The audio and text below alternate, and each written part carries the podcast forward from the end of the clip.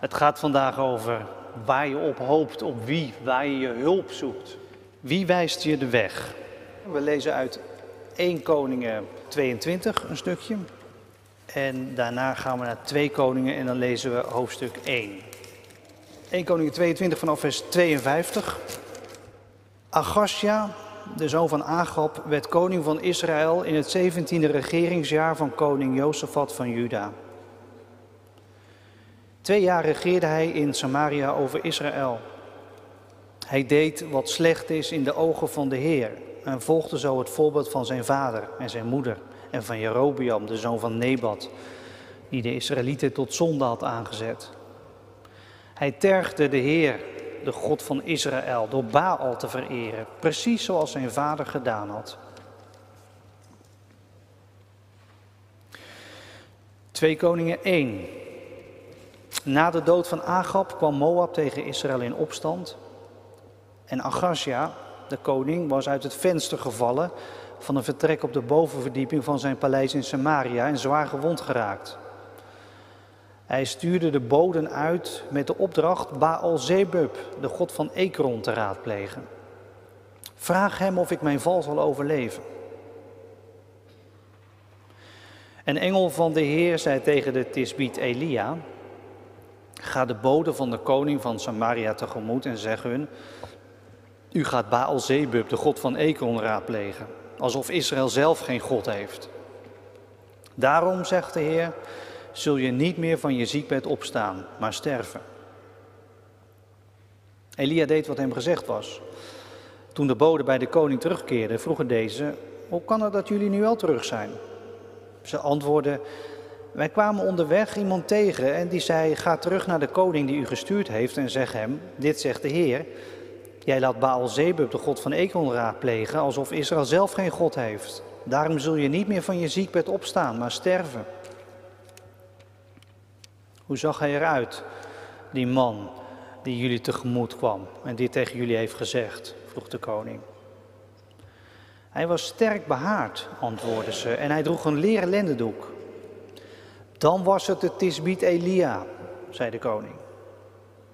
Achazja stuurde een bevelhebber met vijftig man naar Elia toe en ze troffen Elia aan op de top van een berg. De bevelhebber zei: godsman, de koning beveelt u naar beneden te komen. Maar Elia antwoordde: als ik een godsman ben, laat er dan vuur uit de hemel komen om u en uw vijftig mannen te verteren. Hierop kwam er vuur uit de hemel dat de bevelhebber en zijn mannen verteerden. Opnieuw stuurde de koning een bevelhebber met vijftig mannen naar Elia toe. En die zei tegen Elia: godsman, de koning beveelt u onmiddellijk naar beneden te komen. En weer antwoordde Elia: als ik een godsman ben, laat er dan vuur uit de hemel komen om u en uw vijftig mannen te verteren. Hierop kwam er een goddelijk vuur uit de hemel dat de bevelhebber en zijn mannen verteerden.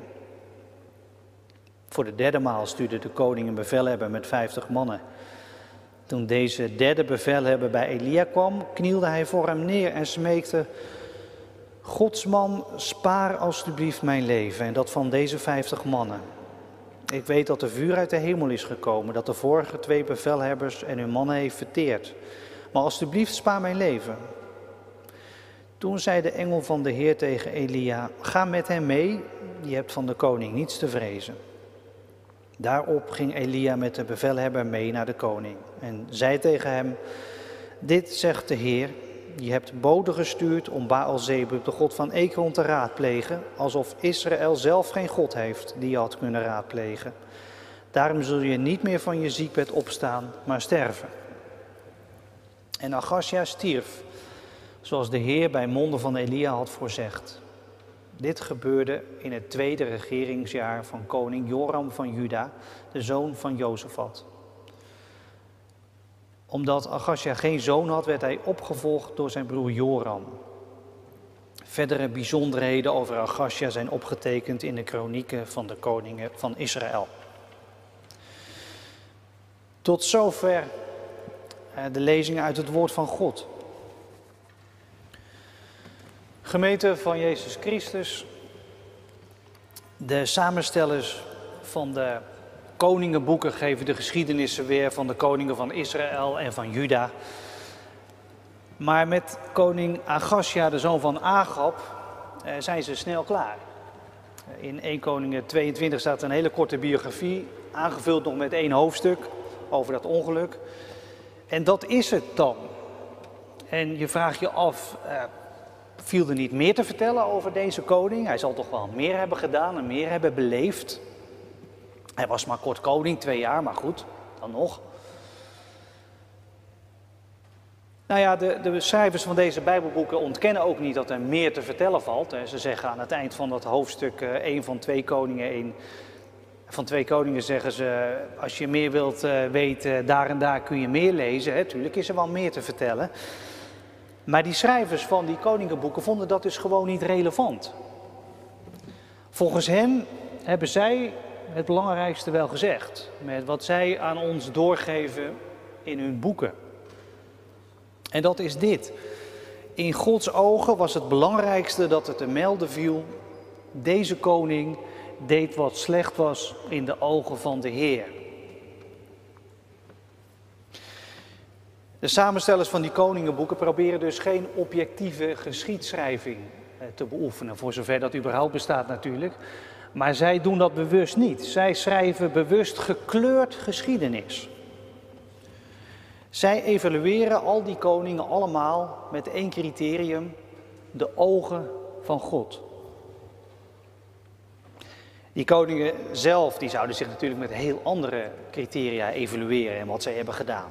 Die zouden zichzelf en hun regering evalueren met dingen als macht en succes in veldslagen, succes op het gebied van veiligheid, succes op het gebied van de economie, van de volkshuisvesting, werkgelegenheid, goede handelsverdragen, weet je wel, dat soort dingen. Maar de schrijvers van de koningenboeken, die doen dat dus niet. Die geven elke koning een theologische beoordeling. Een beetje vanuit de visie van het boek van Deuteronomium. Ze doen dat ook bij Achazja's vader en opa, koning Achab en koning Omri. Volgens wereldse maatstaven zijn dat hele succesvolle koningen geweest. En zeker koning Omri, de opa van koning Achazja, die is ook bekend uit bronnen buiten de Bijbel. Nou, dat was een koning die, die heeft echt iets gepresteerd in dat noorden van Israël. Maar de schrijver van de koningenboeken, die zegt over Omri, hij deed wat slecht was in de ogen van de Heer en zijn gedrag was nog erger dan dat van zijn voorgangers. En Achab, die krijgt dezelfde beoordeling, exact dezelfde beoordeling. He, dus niet een hele lijst van wat die mannen allemaal hebben gebouwd en hebben bereikt, maar slecht in de ogen van de Heer. En wat is dat? Slecht of goed in de ogen van de Heer? Nou ja, dat is redelijk voor de hand liggend natuurlijk. Goed is de Heer vrezen en gehoorzamen en fout is andere goden volgen. Fout is ook een beetje God, bijvoorbeeld op zondag en de rest van de week andere goden. En misschien dat dat ook nog wel het vaakste voorkomt, ook in die tijd. Een mengvorm van het vereren van God en andere goden. Je hebt ook een uh, beeld van Asherah gehad in de tempel in Jeruzalem als vrouw van de God van Israël, een mengvorm. Niet keihard afscheid nemen van God, dat je echt helemaal voor iets anders gaat, maar gewoon mixen. Misschien herken je dat ook wel. In de samenvatting van Achazja's leven staat dus, hij tergde de Heer, de God van Israël, door de Baal te vereren. Ik denk dat het voor ons altijd een beetje lastig is om nou echt helemaal na te voelen wat nou precies het punt is van het vereren van die andere goden. Wij leven in een cultuur waarin godsdienst iets van achter de voordeur is. Als je iemand tegenkomt, dan vraag je niet wat verdien je en je vraagt ook niet wat geloof je. Dat doen wij Nederlanders niet. Je kunt de God van de Bijbel vereren of niet, maar dat is privé, tussen jou en God persoonlijk. Maar in de cultuur van de Bijbel is, is godsdienst absoluut niet iets wat alleen achter je eigen voordeur zit. Ja, bij ons eigenlijk ook niet, daar zijn we ons niet van bewust. Maar toen was dat heel duidelijk niet het geval. De goden die je vereert, die, die brengen een compleet systeem van waarden en normen met zich mee. Een hele manier van leven. Je hele leven wordt erdoor bepaald. Je omgang met anderen, met geld, met welvaart, met seks. Waar je veiligheid zoekt, waar je gezondheid zoekt, waar je succes zoekt. Al die dingen. Dus andere goden. Dat is een andere way of life.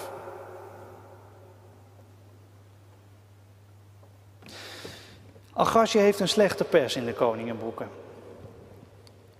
Stel nou dat die schrijvers jouw biografie zouden opschrijven. Wat zouden ze eigenlijk over jou zeggen?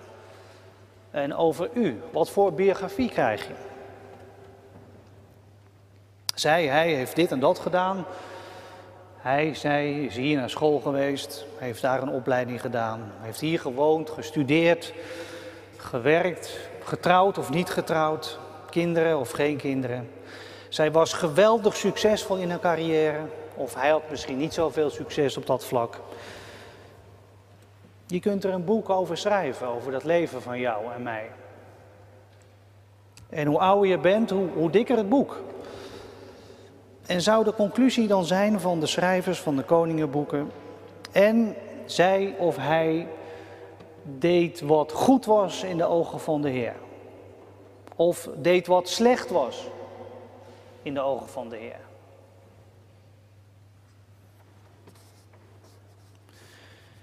Natuurlijk zullen er in onze biografie genoeg hoofdstukken staan waarin verteld wordt dat we niet leefden met God. En hoe we zijn aanwijzingen voor een goed leven niet serieus namen. Hoe we voor onszelf gingen. Of hoe we voor onze eer gingen. Of hoe we, voor, hoe we ons gekwetste gevoel indoken en vanuit daar gingen handelen. Of, of hoe we niet opkwamen voor die ene mens of voor de schepping van God. Tuurlijk. Tuurlijk, zulke hoofdstukken zul je ongetwijfeld hebben. Maar is er nou ook nog een andere draad in je leven? Een, een rode draad van luisteren naar God, van toewijden aan God, van toevertrouwen aan God. Wat is bij jou eigenlijk de hoofdlijn?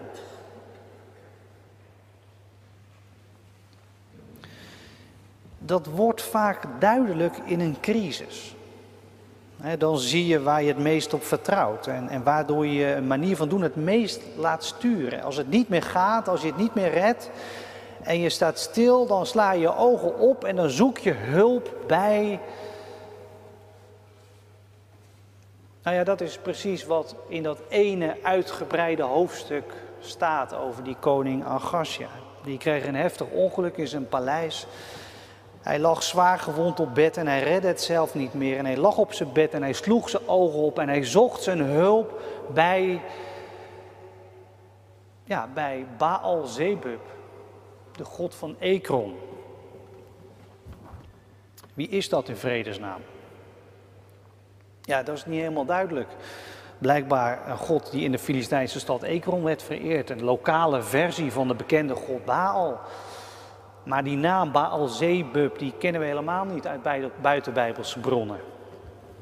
Misschien heeft het iets te maken met vliegen, Baal van de vliegen. Iets met geneeskrachtige dingen, denken sommige uitleggers. Maar wat waarschijnlijker is, en ik, ik denk eigenlijk dat dat ook wel zo is. Waarschijnlijker is dat dat Zebub een opzettelijke verbastering is van die schrijvers van de koningenboeken van het woord Zebul. Dat betekent prins. Zebub betekent iets van vliegen en, en Zebul, dat betekent prins. Dat vind je in de Bijbel wel vaker. Dat afgoden niet bij hun gewone naam worden genoemd, maar met een verbastering als een soort scheldnaam. En dus hier in plaats van Baal de prins krijg je zoiets als Baal de strontvlieg. Hè? Zoiets, zoiets moet je daarbij in gedachten nemen. Kijk, Baal de prins, die kennen we wel uit, uit, uit opgravingen. De regio van Israël. Preciezer te zijn, Baal, de prins van het dodenrijk. Nou ja, dat is, als je doodziek op bed ligt, misschien nog wel een plek waar je naartoe zou kunnen gaan, ja, voor hulp. Bij Baal, de prins van het dodenrijk, de heer van dood en leven. Maar ja, die hulptroepen van koning Achazja, die zijn dus nooit aangekomen bij Baal, strontvlieg, of bij Baal, prins van het dodenrijk. omdat ze de profeet Elia tegen het lijf lopen. En die geeft een keiharde boodschap mee voor die koning, echt keihard. Met Baal ga je het niet redden, koning. Met Baal ga je ten onder, je gaat zeker sterven. Ja, Elia, die komt in deze hoofdstukken van de Bijbelboeken Koningen voor. Ik weet niet of Elia uh, je vriend zou zijn geweest, of die van mij. Het, het was nogal een storende man. Hij wordt hier ook getekend met dat behaarde en die lendendoek als iemand die buiten het establishment staat, hè, buiten de nette beschaving. Een storende factor. En, en dat laat eigenlijk ook precies zien wie Elia is. Een storende stem. Preciezer nog, de storende stem van God. Die ongevraagd in je leven opklinkt. En er volgt een harde confrontatie tussen de koning en de profeet, met de achtergrond de confrontatie tussen de God van Israël en Baal. Doet een beetje denken aan de clash op de berg Karmel. Misschien ken je dat verhaal wel over wie de ware God is. Hier gaat het zo dat de koning een afdeling van de veiligheidsdienst op Elia afstuurt. Dat is iets wat in onze wereld natuurlijk heel vaak gebeurt bij dissidenten. Dat de veiligheidsdienst komt en ze oppakt en monddood maakt en je hoort er nooit meer wat van. Precies wat je nou in Afghanistan ziet met de Taliban die op deuren kloppen. Weg met dissidenten. Maar Elia beschikt dus over het vuur van de hemel. Dat is eigenlijk een hele ironische trek in deze geschiedenis, omdat Baal ook de god van het onweer was en de bliksem. Maar hier is dus de God van Israël degene die het hemelvuur eh, tot zijn beschikking heeft. En, en niet Elia gaat naar de bliksem, maar de veiligheidsdienst van de koning. Elia wordt niet monddood gemaakt omdat, omdat je God niet monddood kunt maken. He, dat is het punt. God is niet monddood. En door deze geschiedenis heen komt hij jou storen en mij en u. Om je te vragen waar jij eigenlijk je hulp zoekt. Waar jouw morele kompas op is afgestemd. Waar zoek jij heelheid? Waar zoek jij genezing? Waar zoek je onderkomen in crisistijd? En, en waar jij het zoekt, is dat goed of is dat slecht? In de ogen van de Heer. Dat is de vraag die je vandaag op je bordje krijgt. Waar zoek jij hulp? En hoe vindt God dat?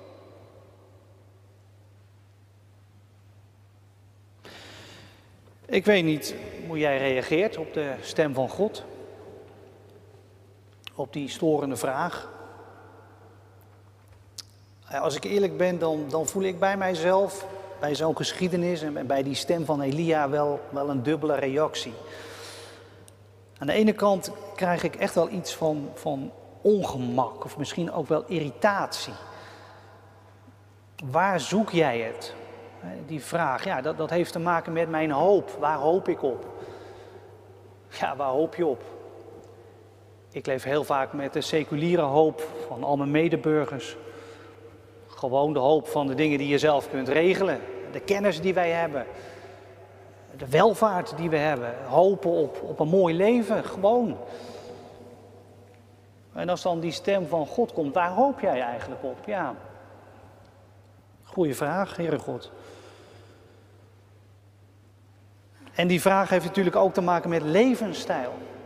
He, Baal, hopen op Baal. Baal staat voor een levensstijl. Ik weet niet of je het weet, maar Baal, dat is de welvaartsgod. De god van de winstmaximalisatie. Die god kennen wij wel, toch? Baal, zeker.